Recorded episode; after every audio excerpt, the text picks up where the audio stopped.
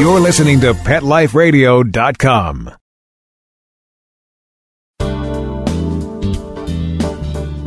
It's Sunday, February 26th, 2012.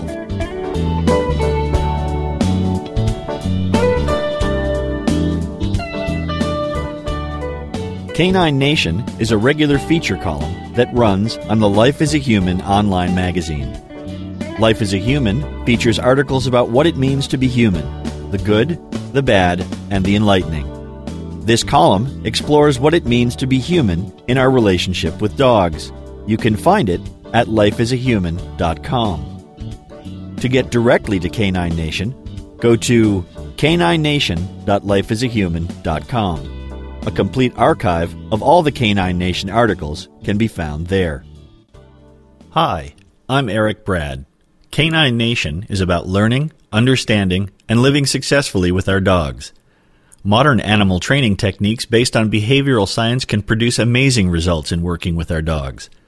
Whether your dog is a loved family member or a working dog, a canine athlete, or a trusted companion, positive training techniques based on science can help you enjoy a more productive and fun relationship with your dog.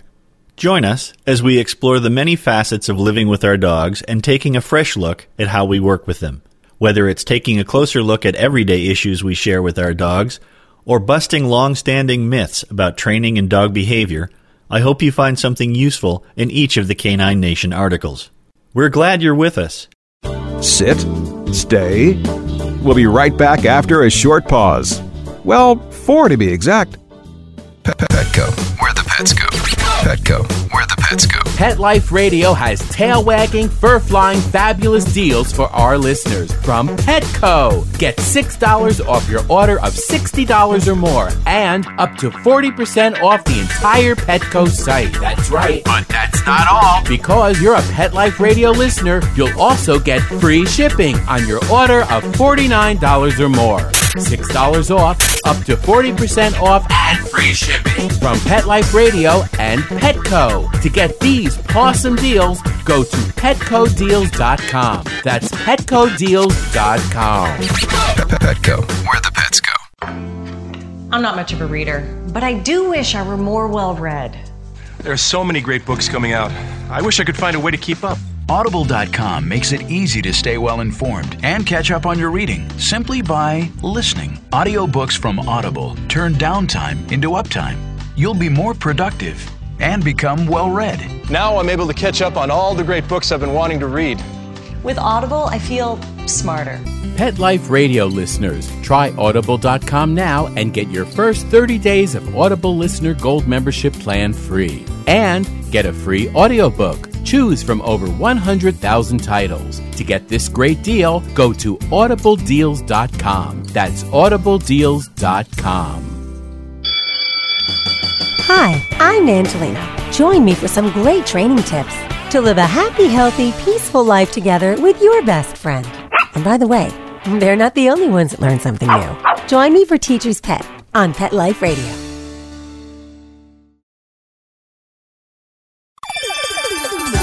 Let's Talk Pets on PetLifeRadio.com. My Dominant Dog and How I Cope. This week, as I was surfing the web, I ran across one of many articles on how to determine if your dog is dominant. Those of you who regularly read my writings know how I feel about the whole notion of dogs attempting to dominate their owners. Those who may be new to my writings on dogs and dog training may want to read my previous articles, The Myth of Alpha Dogs, or Blunt Force Trauma Canine Reality, to get an idea of where I stand. Those two articles are also available here as podcasts. So as I read through this particular web page, my reaction went from the usual eye rolling to amusement. I thought it might be interesting for me to share with you my assessment of my dog, Tiramisu, as I went through the descriptions I found on the web page. What strikes me as interesting is the warning tone that these articles present. Here we have, in the dog, an animal specifically bred to be cooperative with humans. Centuries of selective breeding have, presumably, produced the most compatible animal for working in human societies of all types. And yet, somehow, Articles like the ones I ran across caution me to look out for signs of dominance in case my adorable companion should suddenly morph into a diabolically clever wild animal bent on controlling every aspect of my life. I suppose I should explain that I'm not including the author or the address of the website where I got these warning signs. The reason for this is simple.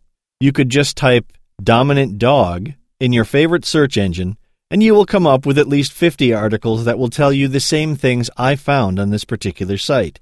It seems that many dog trainers and dog training professionals are keenly interested in identifying your dominant dog for you. I'm guessing that's because they would be happy to help you with your dominant dog before something bad happens, for a fee, of course. So let's see how my dog stacks up against these warning signs of dominance that I encountered. Item 1 Protectiveness of possessions, to include toys, food, or even people. Snarling and snapping when the dog feels someone or another dog is too close to his things. The books that I've read about dogs and behavior have a term for this. They call it resource guarding. It's how a dog lets a person or other dog know that this thing is mine and you can't have it right now. Since dogs are evolved scavengers, it's no surprise that they would want to hoard their resources unless they had easy access to more anytime they wanted. So, will my Tira snarl or snap if I try to snatch something away from her? You bet. And she will regularly warn our other dog, Rizzo, when he makes a move for something that she wants to keep. But here's the thing that's not only natural, it's the correct response. You would be a little snarky if someone just walked up and took your brownie right out of your hand. But we also train our dogs. Can I take anything away from Tira? Yes. Even food or something she really wants? Yes. We train two very specific commands drop and leave it for just such occasions. We train both with positive reinforcement. Drop what's in your mouth, and you will either get it back or get rewarded with something better for the drop 80 to 90% of the time. The same is true for leave it. If you back off the object when we ask, you will likely get a good reward for cooperating. Item 2 tries to stare you down. As I sit here reading this, Tira is looking at me from across the room. She's lying comfortably on the love seat and looking at me. We make eye contact, and she doesn't necessarily look away to avoid my eyes. Is this a staring contest? Is it a battle of wills? Hardly. You see, Tira has been reinforced hundreds of times for looking at me. It's a behavior we deliberately trained. Why? Because I will need her undivided attention from time to time. I could just as easily train her to look away from me when I look at her, but that isn't nearly as useful. Item 3. Repeatedly ignores well known commands or refuses to move out of the way when you ask. Tira is a pretty well trained dog, I think. She responds reasonably well to cues I give her in most situations. She is, after all, a champion in the sport of dog agility. But there are times when situations or environments are more distracting and there are things that are much more interesting to her than I am. So I may have to repeat a cue several times before getting a response, if I even get one at all in high distraction environments. And Belgian Shepherds are notorious for being right where you want to be when you want to be there. It seems I frequently have to ask her to move out of the way, and sometimes she's looking for something or is into a smell and is not willing to leave right away. I've taught Tira to back up and she knows directional cues if I point in a direction and ask her to go. Somehow, we work it out. I ask for the easy stuff when it's very distracting, and I'm willing to get her attention with a touch or a quick hey if I need her attention. Am I being dominated? I doubt it. Item 4. Nudges or mouths you, insisting to be petted or played with, trying to make you comply with his wants. My Tira has never particularly been an attention hound when it comes to physical affection. But Rizzo, our younger dog, can be very insistent about what he wants. He regularly ambushes either my wife or me by shoving a toy into the back of a leg and wrapping a paw around to solicit play. Similarly, he has no problem walking under an outstretched hand or ducking under an arm for some affection. Do we give it to him? Sometimes. Does he always get what he wants? No. Who makes the choice? We, the humans, do. Here's another dog secret for you. All dogs are trying to get what they want all the time. Most well behaved dogs have learned from experience that nudging, mouthing, or pestering will not get them what they want, so they use the things that they have found do work. The very things that we teach them to do in order to get that treat, or be let out, get some physical affection from us, or any other object that they desire. Dogs will nudge and mouth and pester if we show them that that kind of behavior works to get them what they want. So is that the dog's fault? Item 6 persisting to walk in front of you or go out of a door before you. I don't think I've ever known a time when Tira was not walking out at the very end of her leash when we went for walks. In fact, when she was only eight months old, she snapped a leather leash trying to see what was in the bushes ahead of us. It's for that reason that I use a harness instead of a collar when we go on walks. This prevents injuries to her throat. I also clip her leash to my waist rather than let her pull my arm while holding a leash. Does she go out the door before I do sometimes? Yes. Know why? Because she wants to go outside. Not because she wants to show me who's boss around here. But if I pull her in on a short leash, and if I ask her, Tira will walk nicely next to me. And she will wait before rushing out the door, in the house or in the car, if I ask her. There's that training thing again. Item 7 being stubborn, hard headed, and willful, demanding, pushy, forceful, and greedy. Well, now, on this one, they have me stumped. How on earth would I know if my dog is hard headed or willful? Aren't all of those subjective terms? I could say that Tira is being pushy if she needed to go out and I didn't feel like getting out of bed on a cold morning. Is she being stubborn if she refuses to walk near something she finds frightening when I know it isn't dangerous? And frankly, I would have to say that all dogs are greedy, considering they are scavengers and opportunists. But again, that's my value judgment, and nothing at all to do with objectivity.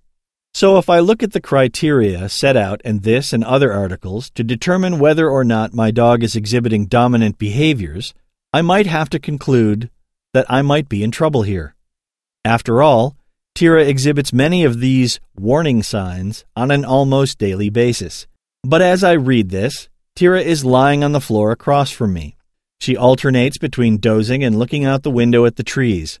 I'm confident in my belief that she is not secretly constructing clever and elaborate plans for the ultimate takeover and running of our household.